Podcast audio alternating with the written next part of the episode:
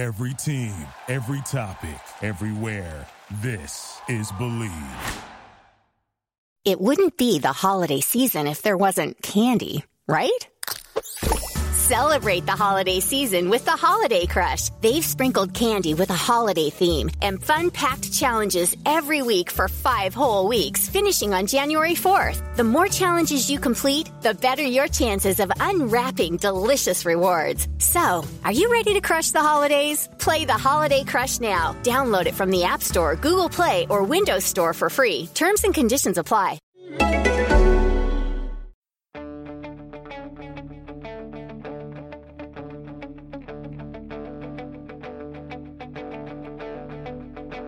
Ich warte seit Wochen auf diesen Tag und tanz vor Freude über den Asphalt.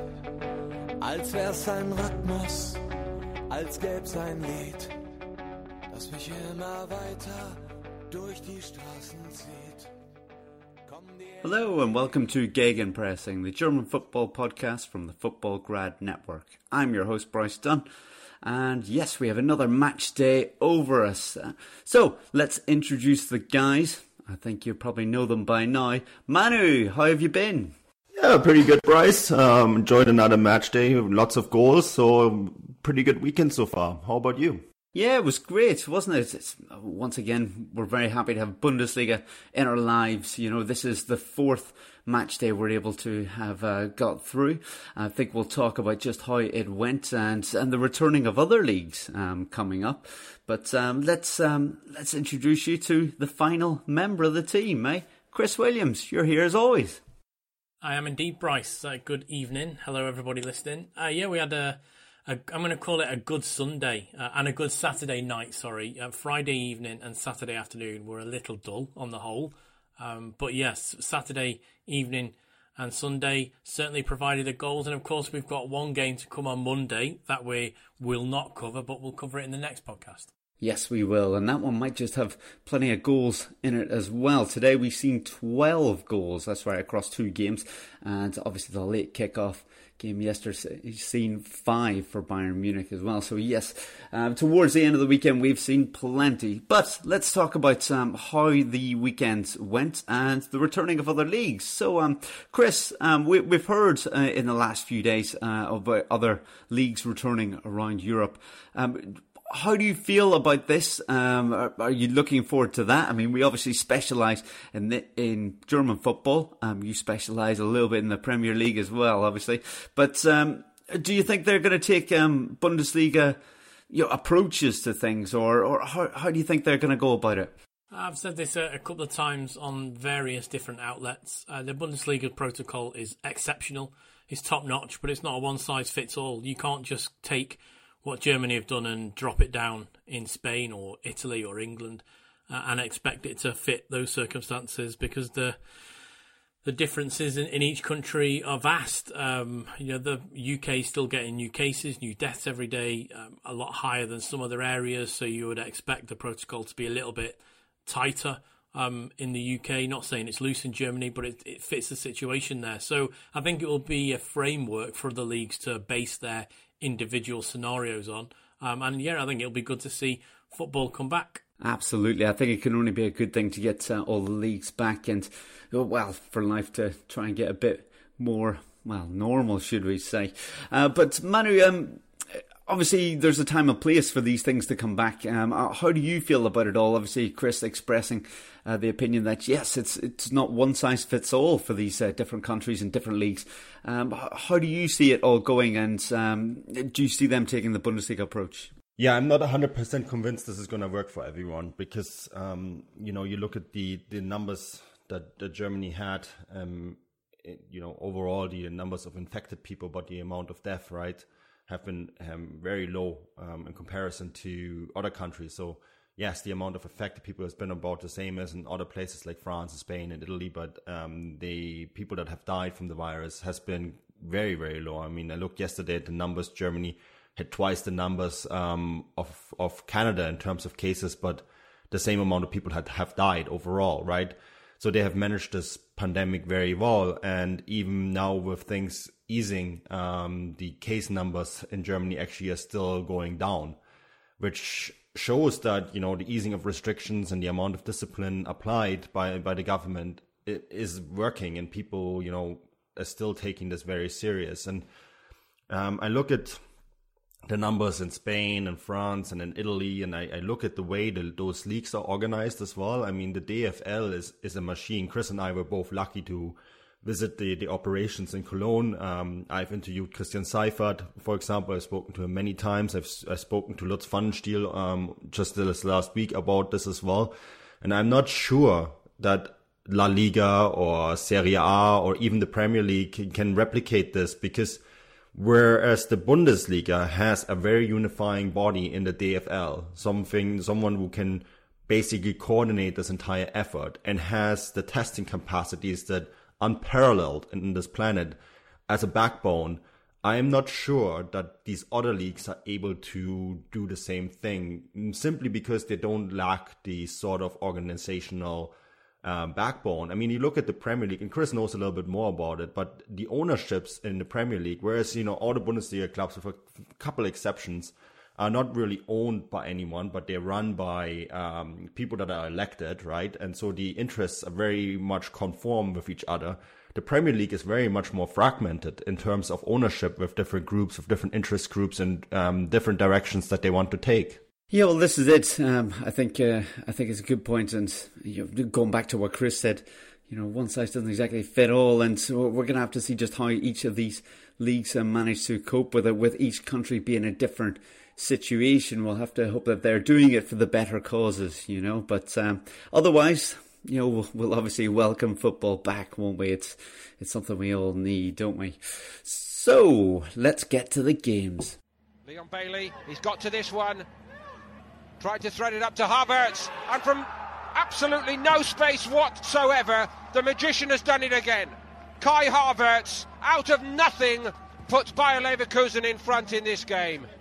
How did he manage that? Yes, that was the only goal of Friday night's match. Uh, Bayer Leverkusen taking on Freiburg, and it was that man once again, Kai Havertz. He just seems to be continually popping up with headlines and he seems to be what everyone's talking about at the moment. But um, that was his 35th goal, and all before he's turned 21. The first player ever to do that in Bundesliga history. Quite fantastic and remarkable, really.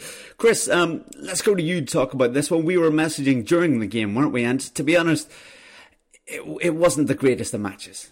No, it wasn't. Um, but it ended in joy for um, Bayer Leverkusen. I don't think anyone associated the club will be that bothered um, that it wasn't the best match. It's all about the three points at the end of it. And let's probably look at why it wasn't the greatest match. And this is no slight on Christian Streich or Freiburg, but they set up very well to to nullify the the big teams. And you know, Freiburg are a small team, small town team with a small budget in a small stadium, and they regularly punch above their own weight. And that's because they know how, to, or Christian Streich knows how to set a side up against to frustrate sides like Leverkusen, Bayern, Dortmund, even Schalke when they were, you know, playing at the very top of their game.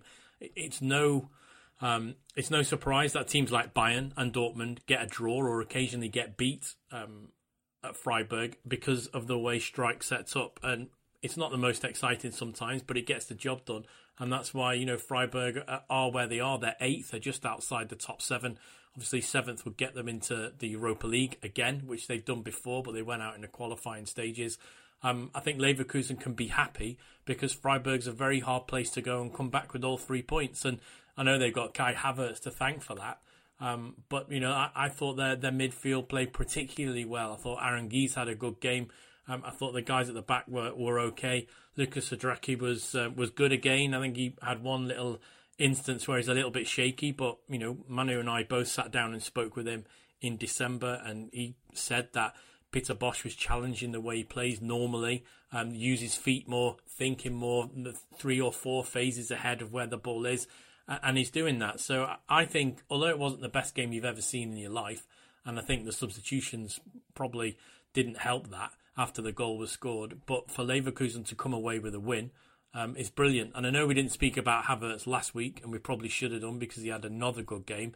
He is, for me, pound for pound, one of the best players in the league at the minute. He's a midfielder, but he can play as a false nine. He can play left. He can play right. He can play central. He's got everything. Um, complete top player. And should anybody want him, and Manu and I again spoke to Simon Rolfes the same week. I think it was the same day.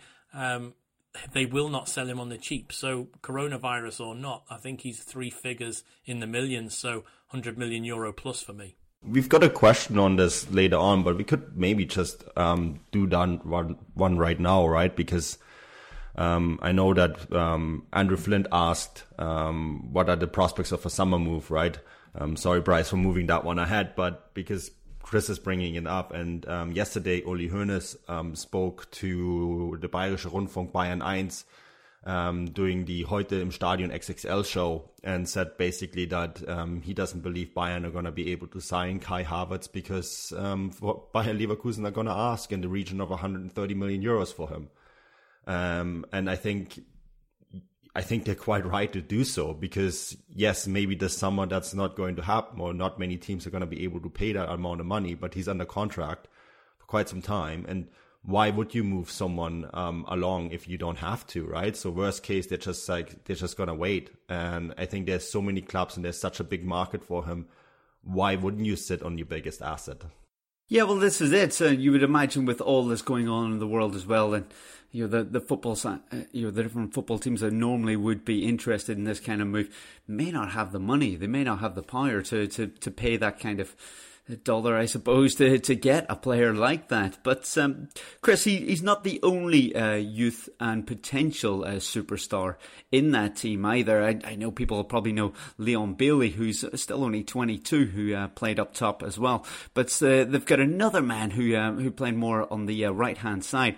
Um, we mentioned him before when uh, Derek was on, and I was uh, not too happy because he had come from Cologne. But Florian Wirtz, I mean, He's only 17. He looks like a real prospect as well. Leverkusen seem to have this knack of having uh, young players um, popping up on a consistent basis. Yeah, I mean, you, you're quite right. He's 17. I mean, he's, he's already been moved from the under 17s to the under 19s, but now he's actually made um, some game time in the senior squad. I mean, he, he just looks wonderful. Now, whether uh, whether Leverkusen keep him there, whether Peter Bosz and, and, everybody at Leverkusen wants to put him in for the end of the season, or whether they want to send him back to the 19s, which is quite a common thing to do with a young player. Give them a little taste, send them back to the youth academy setup, see how they get on. Do they get too big for their boots? Do they start complaining they you know want to play uh, first team football all the time.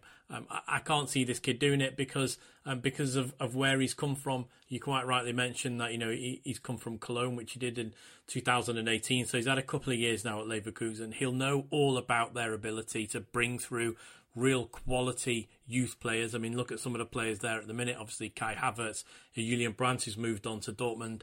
Um, and if you look at their scouting from South America as well, bringing in young, unknown South Americans um, and moving them on for high value. The same with um, with with players from all around the world. They've got an excellent scouting system at Bayer Leverkusen, and that's because they haven't, although they're backed by you know a pharmaceutical giant, they haven't got the sort of money that Bayern have and that Dortmund are able to call upon. So it's all about working clever, um, and that's something that Bayer Leverkusen do. Yeah, so Florian Wirtz is is a is a very very very good player at the moment. Um, I'm always a little unsure of heaping too much onto a 17 year old player because he could go out and, and have a horrendous you know, next two games he could play awful for 180 minutes, and that is to be expected because he's 17 is developing. You know, a 17 year old player their development should almost look like a, a, cardiograph or a roller coaster ride. It should be up and down until they get the full learning and development through. So, whilst I think yes, he is a brilliant prospect, it wouldn't surprise me if he had a, a couple of ropey games. But don't write him off, and in the same way, don't put too much pressure on him. And Manu, uh, next week we see Bayer Leverkusen, who have been in great form, and uh, well, bar that uh, midweek result, uh, generally they've been on rather good form. Uh, they're sitting well in the league as well. In currently in fourth in a Champions League spot. You know, two points, uh, or sorry, same amount of points as Gladbach, but four points behind Dortmund. so things are looking fairly comfortable for them at the moment. But they've got a big game on Saturday coming up against the champions Bayern Munich. How do you see that one going? Well, it's Bayer Leverkusen. You know, they're the sort of team that will lose um, 4 0 to Wolfsburg and then uh, have a lackluster res- result against Freiburg and then have a smashing performance against Bayern and take all three points. We've seen it so many times. It's, uh, I think, supporting Bayer Leverkusen. I think Chris mentioned that midweek. It's kind of like being on a roller coaster. Um, emotionally, it's just always up and down. I, you know, it's it's going to be. I think that's going to be quite a good game because um, Leverkusen will need all three points for that Champions League spot, right?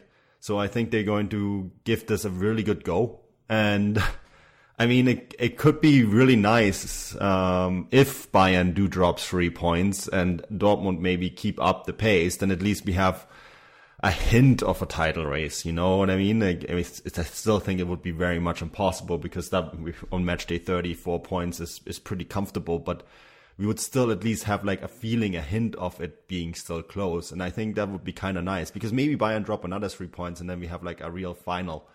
Um, but yeah, I think Leverkusen are going to give this a really good go, Bryce. Yes, indeed. And I feel with that, we'll move on to the champions and we'll talk a little bit about their performance in the late kickoff game on Saturday. Chris, um, so we've seen uh, Bayern Munich come up against Fortuna Dusseldorf. Um, I was one to certainly express that Dusseldorf hadn't looked too badly in recent weeks. They, they looked all right and up for the fight, but this was a bit of a step too far, wasn't it? Bayern Munich looked fantastic, really, scoring five goals. Uh, I mean, there's plenty of people talking that you know, maybe this is not the right barometer. You know, maybe next week against Leverkusen it is, but plenty of people talking about you know this Bayern Munich side being possibly the best we've seen since uh, Pep Guardiola was in charge. Yeah, it's a good comparison. I think Bayern played um, exceptionally well under Guardiola. Um, his first season in charge, they were simply untouchable, and at this exact moment in time, um, I reckon Flick's got Bayern playing the same sort of way. I mean, I dread to think um, and I don't don't mean to upset any Bayern fans, but I dread to think for the rest of the league how far ahead they would have been had Flick been in charge from the start of the season. Um, we've spoken on this podcast many times how we are very big fans of Niko Kovac, but he was never the right fit for Bayern. Um, someone like Hansi Flick is. He knows the club inside now. He's also worked with the national side. Um, he, you know, he gets what German football is. And Niko Kovac plays a very particular style which suits certain clubs, and it never suited Bayern. But yeah, I mean, the way they're playing at the moment, they're just steamroller insides. Um, I thought that Dortmund had a really good go with them um, in the big match last week or this week. I can't even remember when it was. It was last week. Um, but their clash just shows through, and I think that's why you know they're going for their eighth successive title. Um, and okay, it, it might be the wrong barometer to say how good are this Bayern side, but you know Fortuna are doing okay under Rosler. Um, they've changed the way they're playing. They're starting to play some of the younger signings they've got. Their, football's a lot better than it was under Funkel. So I think um, Dusseldorf did the right thing by bringing in Rosler. But they simply up against you know there's, there's World Cup winners there. There's Golden Boot European Golden Boot winners. There's Champions League winners, um, and we all know that Fortuna operate on on a very small budget, and and they um, their recruitment is required to buy players on players on loan or poaching players that are in the second division or the third league. They haven't really got the wherewithals to deal with Bayern, so for them to get absolutely smashed in the Allianz um, isn't that much of a surprise, to be honest. And I think it probably shows um, how poor they were under Kovac um, last season, when you know the the reverse score was somewhat different. Um, but I don't think you can take anything away from Bayern to say that they played against Fortuna, who you know don't really have anything. The way they played football that particular day, had they been playing Dortmund, had they been playing Leipzig, had they been playing Leverkusen or Gladbach, I think the score might not have where it got to five, but it would have certainly been two or three, probably three nil. Just the way they played. I mean, their bench is wonderful, um, and their starting eleven are wonderful, and the way that Hansi Flick spoke to them at the end as well. You know, just because we won five 0 not now's not the right time to to tail off. My only fear for Bayern is that they're playing so well at the moment. Is when the Champions League does come back, it's potentially could be a month's break. And if we think back to well, it'll be a year ago tomorrow as we record this, the Champions League final, first of June. Um, the quality of that wasn't particularly good because the two sides in it had stopped playing football for three weeks. So My only fear for Bayern is that they they go into the end of the season in tremendous form, and then they have to literally do nothing for four or five weeks until the Champions League comes back. Because the way they're playing at the moment, um, I, I can't see them not winning the league and the Champions League. And well, the Pokal final is another one that they'll be looking at as well. And if this side was to get the treble, um, I think we can quite safely say it's the best side that Bayern have had since they last won the treble, um, and that includes all of Guardiola's uh, time there. Chris, I'm so glad you brought this up because I've actually been thinking about this quite some quite for quite some time. Because in, in some ways, the, Bundesliga had benefited from being the first league coming back, right? Being so well organized and having um, earned themselves the status of a league that you know could play football early on. But um, it's a really interesting point because all the other leagues that are now copying this model and coming back, they're probably going to play all the way up to that Champions League, um, to when we have Champions League fixtures, whatever they're going to look like, because we don't really know, right? So that's going to give them a huge advantage, right? Yeah, will do. As long as the as long as they as long as they play and they don't have to have a break between the Champions League fixtures. My, my understanding was that FIFA were going to try and bring it back on the first of August, which would obviously have a big break for Bayern because they're probably going to finish around about the you know the start of July. Yes, and I mean, Manu, would you say that you know just like Chris would that you know a possible treble, you know, is on the cards? They're playing that well. Well, it, it's it's so hard to see what the Champions League is going to look like. I mean, they were in tremendous form. Um, that beating that Chelsea took by Bayern, I mean, that was a 3 0, but it could have been so much more, right? And um, the way that they smashed Tottenham um, 7 2 and smashed them at home 3 0, I mean, um, the joke is Bayern have scored more goals in London this year than Crystal Palace, right? Um, they've been just in brilliant form. I think actually they were challenged more in the Bundesliga than they were challenged in the Champions League. Um, and that, that speaks for the Bundesliga as well as a league that's been often criticized as being a one horse race. By Bayern actually, with the exception of this weekend where Düsseldorf were, in my opinion, non-existent. I mean, uh, it was an embarrassing performance by Fortuna. But um, I think they were challenged quite a lot in the league, and I think it's benefited them um, to be honest, you know, to be playing in competitive league and being challenged on every single match day has helped them internationally, and that's why we're seeing them play so well in, in the Champions League. But the, the, big question is, how long can you preserve a form um, and carry it in the Champions League? Is it going to be a bonus? Is it going to be a, a, negative for you for not having played for a long time? Is the rest a good thing, or is it better to come into it with many games played. And I think Chris is quite right. I mean, a long break is usually not the best of things. Now, breaks can ruin forms, can't they? So we'll just have to see how that goes on. But yeah, at the moment they are looking frightening. Guys, let's talk about um, how the uh, well how, how this uh, coronavirus break seems to have benefited a few sides. Uh, two sides in particular. We've got Werder Bremen and Hertha Berlin. Um, we'll talk about Hertha first. Uh, well, I mean, everyone seems to be talking about them at the moment since that new coach came in, uh, Bruno Labbadia. They, they've won three out of four, but they've failed to lose in those four games since the restarts. And they were, as we've said before, they were pretty damn terrible before this. Um, it, it's made a fantastic change, hasn't it, Chris? And, you know, another win this weekend 2 0, a goal rather early in the game, uh, 22nd minute, and then one right at the end. But they've, they've got the job done once again.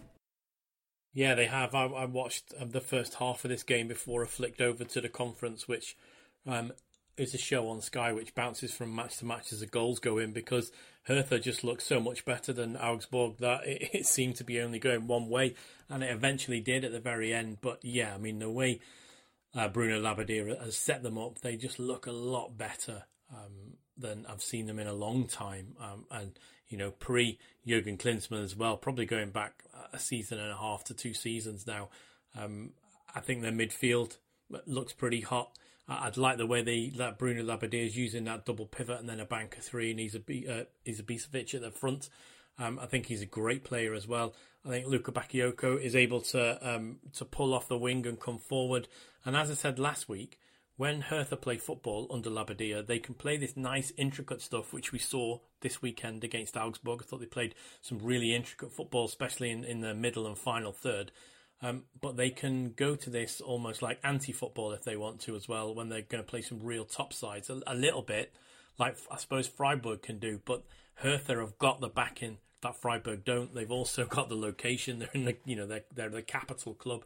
Um, I think it's quite easy for us to say they're the biggest club in the capital. Uh, no disrespect to Union Berlin there, but Hertha have got the backing, they've got the cash, they've got the ability to you know get seventy five thousand fans in the stadium should that be um, available. So they are a club that should be going places, and I get this feeling under Bruno Labbadia that they can do that. I mean, you're quite right. They said they're on a wonderful vein of form. They're the ninth at the moment. Um, I can quite easily see them getting into that seventh or even sixth spot. Um, they could even be knocking on the door of Leipzig should Leipzig have a downturn in form um, or another stumble. Uh, and I don't fear for them. I think they could do really well in the Europa League next season. Um, so I would like to see them maybe get into that. And I think we only have to go back when Manu and I were out in Hamburg. So we're only looking at February. Um, you know, they were knocking on the door of that um, relegation playoff slot. I think they were 14th or 15th at one point, um, and now they're ninth. But you know, they're in striking distance of, of sixth, potentially even fifth. It's um, it's a real amazing turnaround, and that's down to one man, and that's the coach. And Chris, that game on Saturday uh, the Topspiel between Dortmund and Hertha all of a sudden has become really attractive because you know um, Hertha in the past has always been a tough game for Dortmund, right? But always they always kind of played boring football. Let's be honest here. I mean, before this season, Hertha were one of the most boring teams in German football. Um, and then Jurgen Klinsmann comes along, Facebook Live, and Salomon Kalou and then Bruno Labbadia actually playing sexy football. I mean, it's a, it's a transformed club in many ways. Um, and this game on Saturday, the um, 6:30 p.m. kickoff in Germany, 5:30 in the UK. Um, I think it's 12:30 Eastern. Um, if you're interested, it's going to be a real good match. I'm certainly looking forward to it because I think the the last time the two teams met was um, way back in October, I think, when um, or was that the season before when they threw away?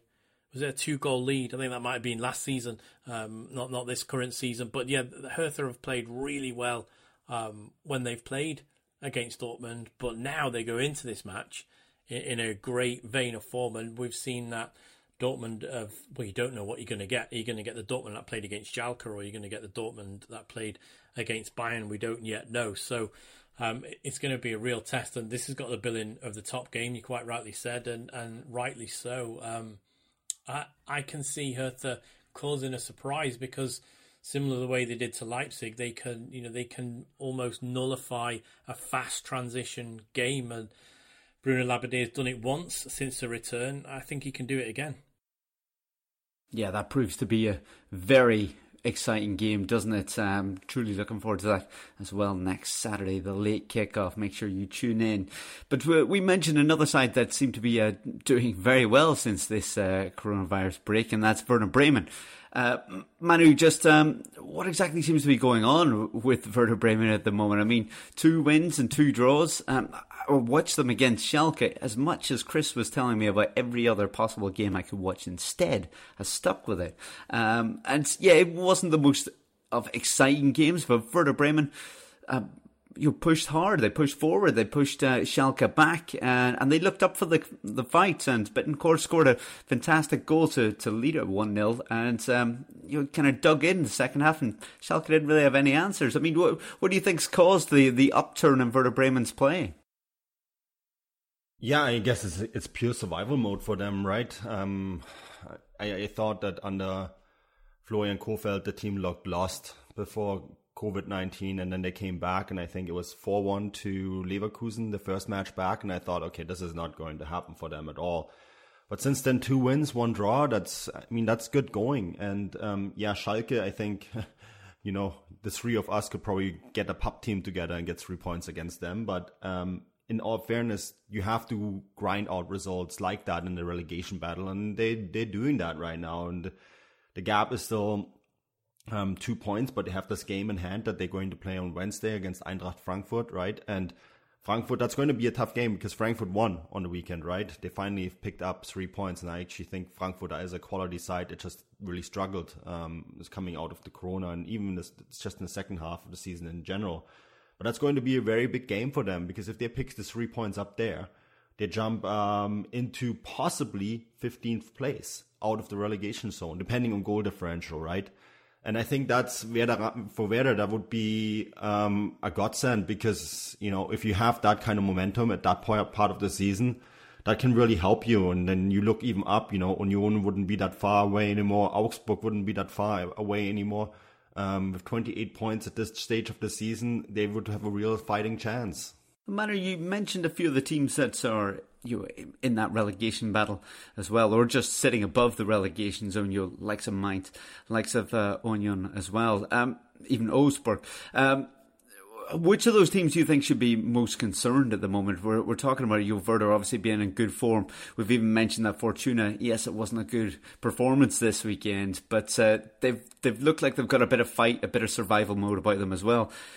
What about the other teams that we've mentioned? Are there any of them that should be really concerned about these teams breathing down their necks? Yeah, I'm. I, Union is is one that you have to keep a bit of an eye on, but I mean, at the same time, I think they they've been in this survival mode from the very beginning. Even when they had good uh, results, I think they always were quite aware that you know relegation battle is the number one thing for them. Mainz is uh, a team. I think they have to worry a little bit because you know this was a team that before the season started we kind of already had as a candidate to go down, and um, Augsburg is another. I'm not 100% convinced by Heiko Herrlich as a coach. Um, you know, I've I've spoken to him a few times and heard things about him, and uh, he's a very good tactician. But his uh, leadership ideas are interesting from what I'm hearing, and um, whether he can apply this in this sort of situation that we're currently in with COVID nineteen is going. You know, I'm kind of going to reserve judgment on that, but um, I think that Bremen are definitely on the up, and teams like Mainz have to kind of worry. And I'm also I was really disappointed by the way Fortuna Düsseldorf approached the game against Bayern. You know, resting Rouwen Hennings so that he can be fit for when when they're playing teams where they can pick up points. But if you're in a relegation battle, you want to pick up points in every match. It doesn't matter if you're playing against Bayern. You know, you have to be able to pick up points in every match and sort of to throw in the towel before the game even starts is not something that you want to do when you're fighting um, to stay in the league. No, absolutely not. And I talked about them having uh, plenty of fight in the last few weeks. Well, that seemed to uh, completely have evaporated during that game, but we'll see how they respond after that thumping.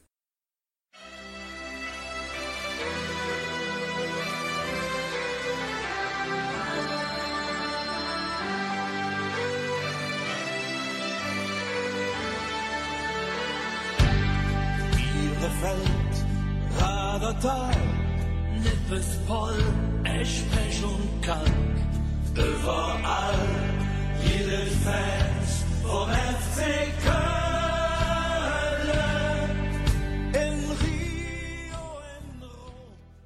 Yes, that was another fantastic German football intro. I stand by FC Köln. Yes, quite a spectacle to see all the Cologne fans standing up together with their flags out, you know, and just cheering on their team out. And yes, you may recognise that uh, that theme. That's the Scottish song Loch Lomond.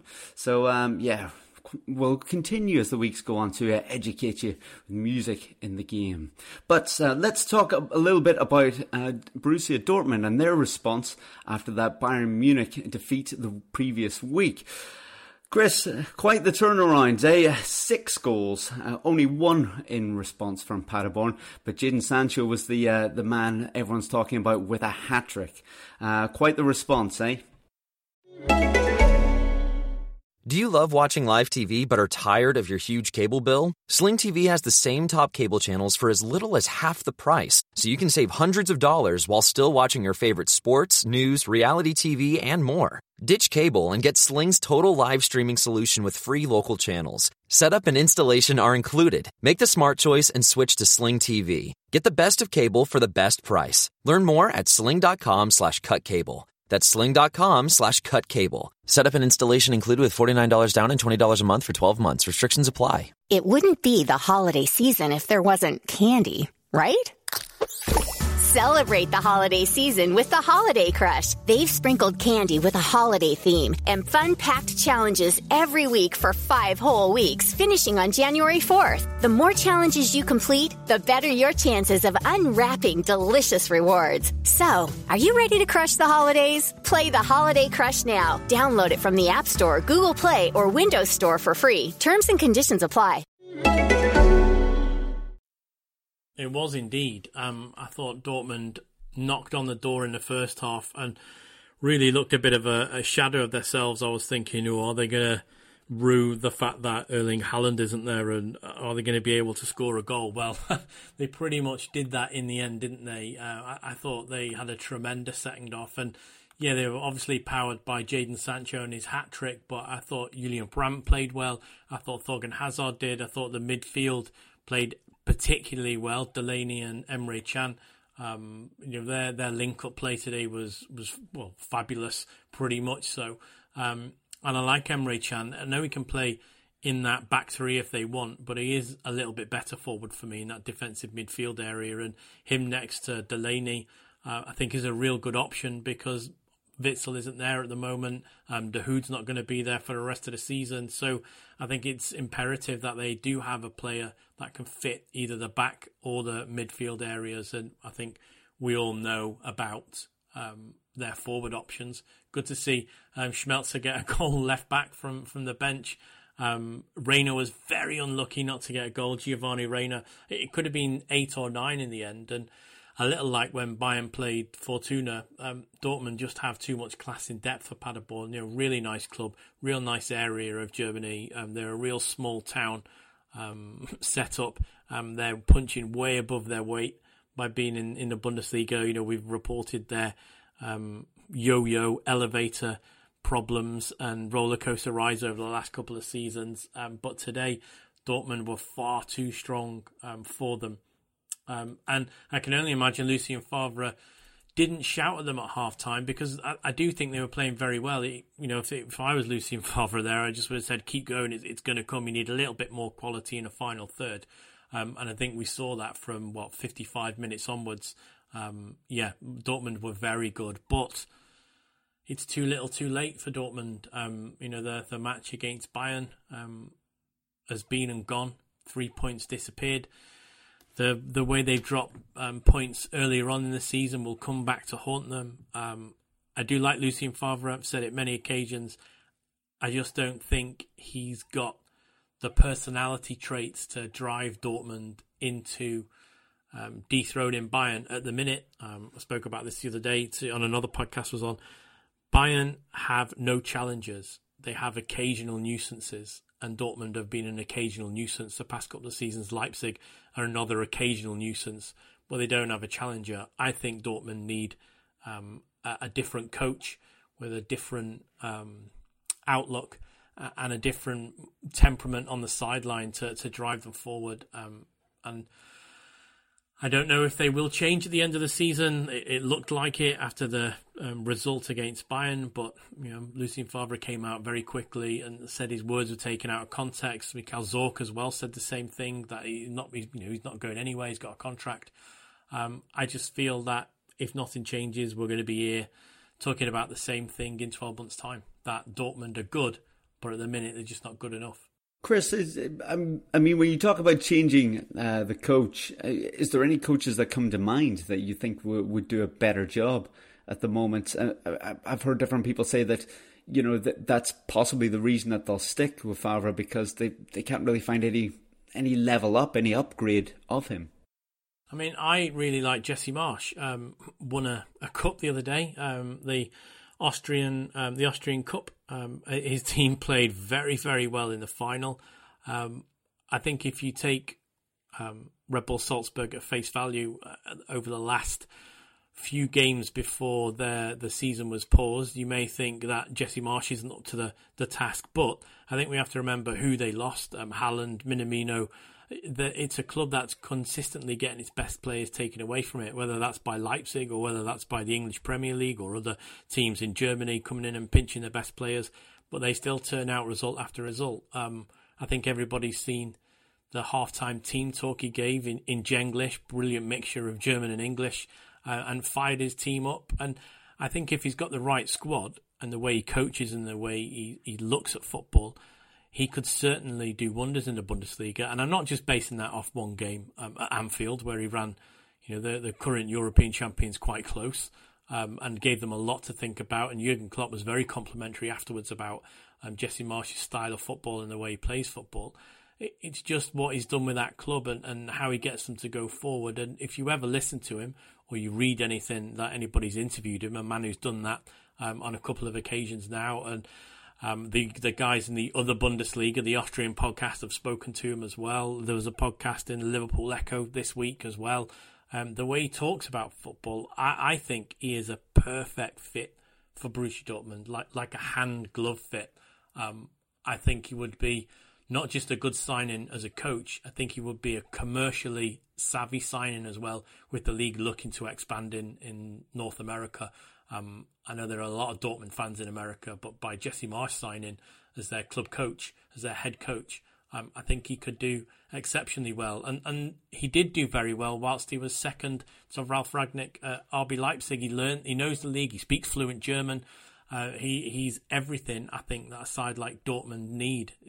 They need a very particular type of manager. Um, Jurgen Klopp proved that in modern history.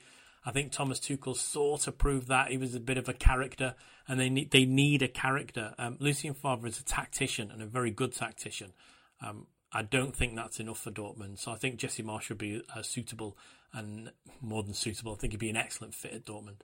Yeah, I was very fortunate to speak to Jesse Marsch um, in February for an interview that I did for Transfermarkt, and then um, I was also, I mean, I was at the game in the Liverpool game in Salzburg, and um, I was at Salzburg's game in Frankfurt, and I had the chance to speak to the to him as there as well, and um, I, am with you, Chris, 100%. I think he's he's a great coach. Um, you know, I know he had a little bit of a wobble with Salzburg after the winter break. Um, you know, won the Austrian Cup um, just this this last week on Friday. Um, and uh, thankfully for him, the last um, they were deducted points because they went into training too early, right? Um, breaking social distancing rules and were deducted six points. So uh, Red Bull Salzburg are actually in first place now going into the final stage of the Austrian Bundesliga season. And I think he's his ideas of football, you know, you, you mentioned the motivational parts, um, the, the fact that he is someone who can give a little bit of heat from the sideline. He's a very animated head coach um, with a ton of energy. And um, his German has improved significantly. He gives all press conferences in German now, which is impressive. And I think it's also the tactics. He, you know, he when you when you talk to him about his idea of football, it's a and Borussia Dortmund fans are not going to like this, but it's a very Red Bull style of play, which is actually also very close to what Liverpool play with Klopp, right? There's like constant counter pressing, giving no freedom, giving no room, um, defending very high up the pitch. Um, this idea of playing a very attacking minded style of football with a very high energy, I, I think it would fit uh, Borussia Dortmund, and it would fit all the, the many young players that that go through that Dortmund system. And he has experience working with those young players because, as good as Red Bull Salzburg are in Austria, they're very much a farm team, right? And not just to Leipzig, but the entire world. I mean, they like they have become like the Ajax Amsterdam of the South. They develop a lot of young, talented players, and he has that ability to take someone like Erling Haaland, who was a raw diamond, and turn him into a finished product. And he did that so quickly. And there's so many other players in that Salzburg system who he's been working with and has improved since he's got there.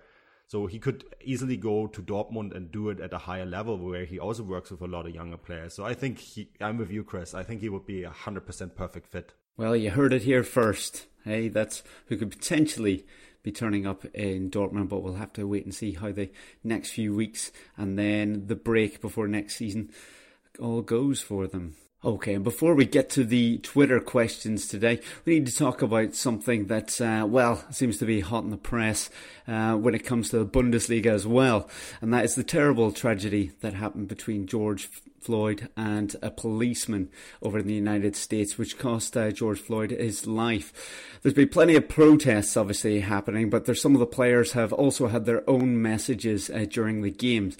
Three of them have been uh, Weston McKennie, who had an armband uh, when he was playing for Schalke, Marcus Thuram, who took a knee uh, when he scored a goal for uh, Gladbach, and then Jadon Sancho, who when he scored for Borussia Dortmund um, had a message on his shirt. So, Chris, uh, if if we go to you just to talk about this, uh, I mean, obviously these players want to make a point. That's fine. They're on stage, you know, where people are, you know, are going to be watching. But how will the DFB take this? Do you think they're going to come down on them with uh, a fine? Because we, we know the political messages and the such um, are rather frowned upon. They're, they're not meant to happen during the game. Well, I think we need to break this down into its core components. So I don't think the DFB will will take um, umbrage with them um, protesting about uh, you know the the terrible actions that have gone on in the United States. That is not they will not be face any sanction for that. Um, DFB guide uh, sorry DFL guidelines quite clearly state that um, on players' clothing and equipment, political and or other messages on the equipment are not permitted under any circumstance. Um, and and that is whether you type or whether you write something on your shirt um, like Sancho did today, which I think everybody is in agreement with, um, or whether you write um, something that people will not be in agreement with. It, it's a standard blanket that political um, and statements on on on equipment, armbands, shin pads, undershirts, etc., are just not allowed. Um, the referee doesn't have any sanction to do that in Germany. So there was a few English journalists um, that that tweeted out that Sancho was booked for taking off his shirt. Sorry, that he was booked for the message on his undershirt. That is simply not true. Um, you know, law 12, fouls of misconduct. You can't take your shirt off. It, it's a yellow card offence. So that's what was given. It's, it comes under unsporting behaviour. It's supposed to whip the, you know, it can whip the opposition crowd up. I know there's no crowd there, but they're the laws of the game. So um, Sancho was booked for that, which is why um, Thuram was not booked because um, the referee has no sanction for political messages. It's up to the DFB Sports Court. If anybody doesn't know what that is, it's the um, German equivalent of the FA's disciplinary panel. Now they will look at it, and the players will probably be fined. Um, now you can we can debate this until the cows come home that um, it's not fair and it's not right, and, and they should turn a blind eye to it. And I do agree with that, but the the rules are, are there for a reason, and because whilst we all agree with what's gone on and what the messages are, what happens when we don't agree? What happens if, God forbid, some player pulls their shirt off and there's a far right message? Um, and if if we took these instances that um, Sancho, uh, McKennie, and Thuram have done, which we're all in agreement with, um, if, if you put that and then someone comes out with a message that we're not happy with and comes out with you know either a message that's homophobic or um, puts um, a slight on someone's race or their sexuality, they will be able to say, "Oh well, you know, Sancho McKennie got off with it, so I just I'll do what I want. It's exactly the same. Just because you don't agree with it doesn't matter." So, um, whilst I am not in favour of it, the laws of the game are there, and players aren't stupid. J- Jadon Sancho will know exactly what will happen to him, but he has used his platform to put forward his opinion, and I back that 100%. Thuram, I back 100%. Weston McKennie are back 100%, um, but they will be fined for it in accordance with the rules. The rules are there to protect, in inverted commas, everybody. Um, because, as I say, what I might find acceptable, someone else might not, and what they find acceptable, I might not. So it's a blanket ban that protects everybody.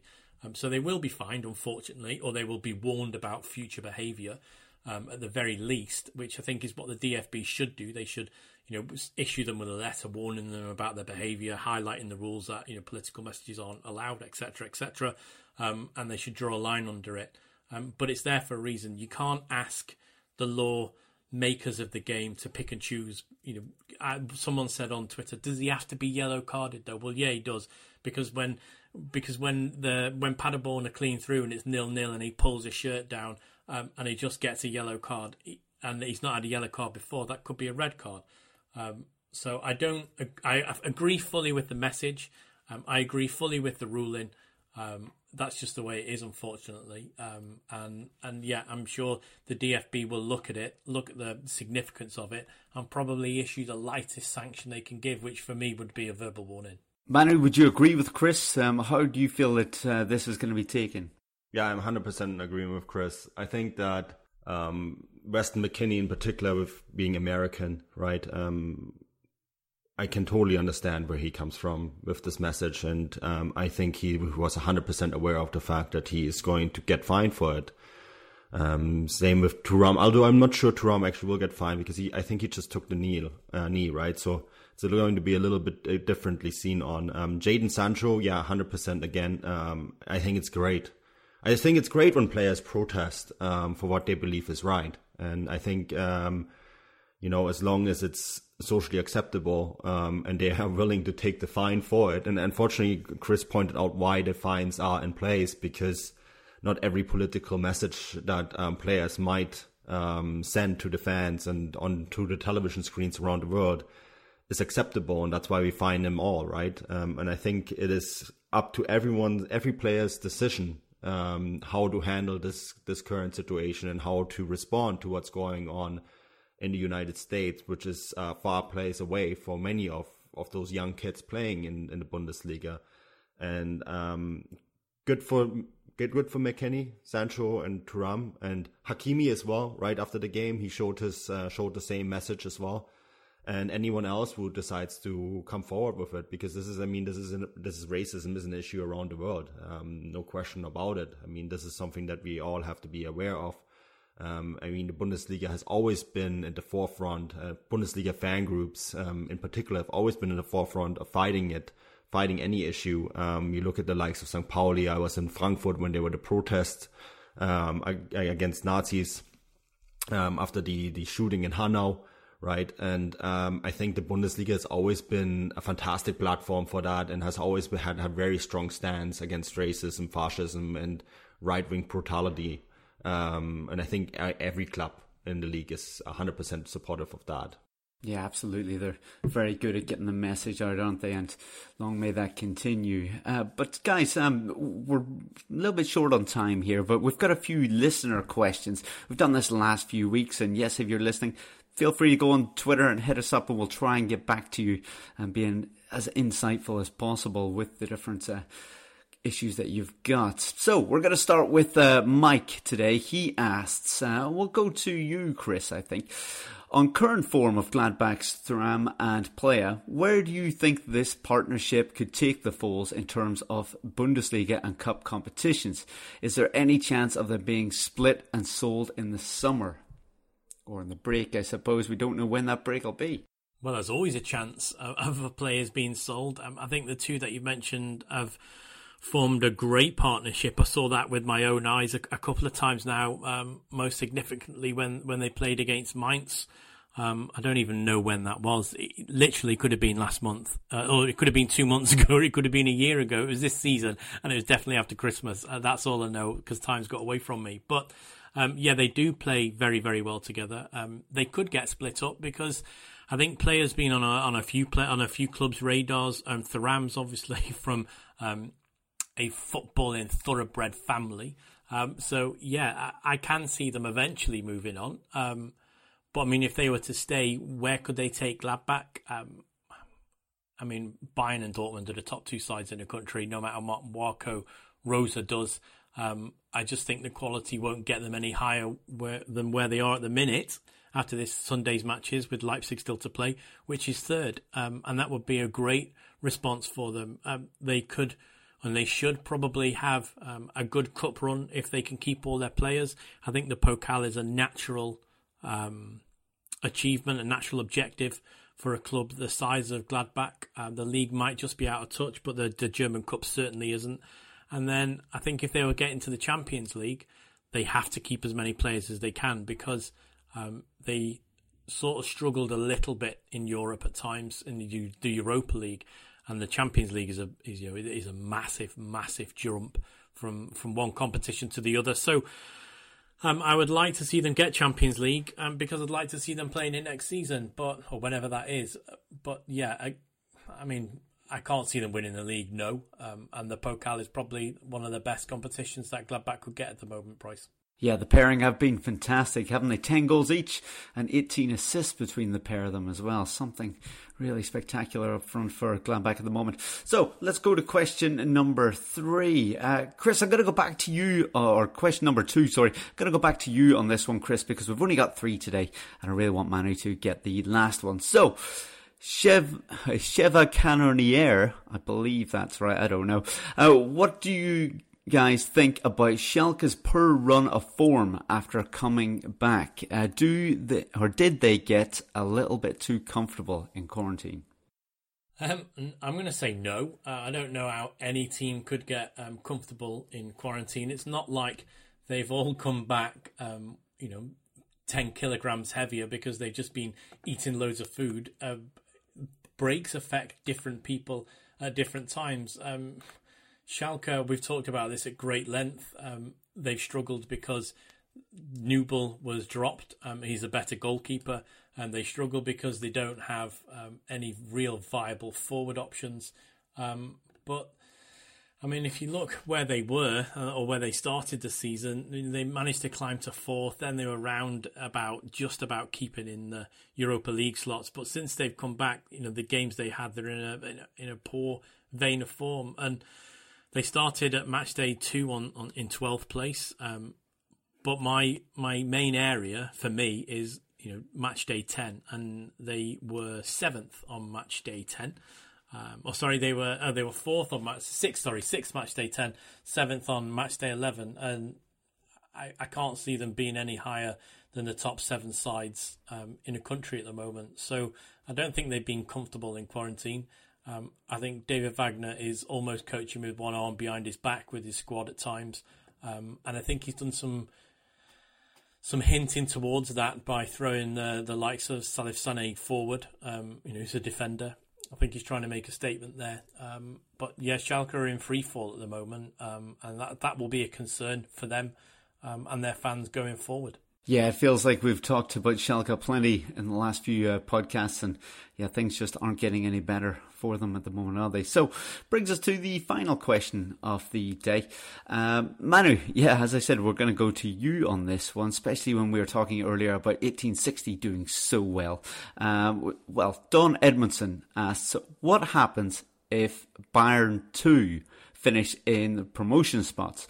Surely they're not able to be promoted into Liga 2. Uh, so, how would it work? Teams around them get moved up or one less team relegated? What are the main talents from Bayern 2 as well? What, what, what are the prospects they've got in that side? Yeah, so to answer this question, um, if Bayern 2 finish, um, let's say they finish first or second in the uh, Dritte Liga, their um, their promotion spot would be voided and given to who finish. So if they finish first, second, and third would be the automatic promotion spots, and fourth would be the relegation playoff spot, right? Um, let's say they finish third, then for the fourth place team would get the relegation playoff spot. So Bayern 2 cannot get promoted. Um, it's simply not possible. Uh, because you know German football doesn't allow um, reserve sides in Bundesliga too. Um, as for the top prospects, I mean we've seen a lot of them in, in action lately because of the uh, five substitution rule um, that's now instituted in the Bundesliga, and Chris Richards is definitely one, the young American, uh, one to watch for sure. Um, I really like Batista Meier. We have seen a lot of Joshua Zirkzee already. Um, there's the young, young New Zealand, uh, Indian, New Zealand born um, midfielder Singh. Um, I think there's a ton of talent in that side. Um, another player who I think he's going to move up um, the divisions, not playing for Bayern, but um, is going to move up is uh, the striker who is currently um, one of the top strikers in that division. So yeah, it's a, it's a very talented side. Bayern have invested a lot of money into the into their youth and academy setup. You know, the um, campus, the Bayern campus is is massive and it's a massive investment to the club and they spend a lot of money on it on a yearly basis and you you kind of seeing um, it come to fruition right now. Yeah, thanks for the insight, uh, Manu. And that more or less does it for the podcast this week. As we mentioned, there's um, still a game to come on Monday night, uh, a midweek game, but some very exciting games uh, for next week. Bayern Munich taking on Bayer Leverkusen, and also uh, the much changed Hertha Berlin taking on Borussia Dortmund as well. So make sure to tune in for those. Uh, but yeah, as I said, that does it for today, and we'll be back with another edition of the Gegenpressing podcast uh, before you know it. Until then, auf Wiedersehen.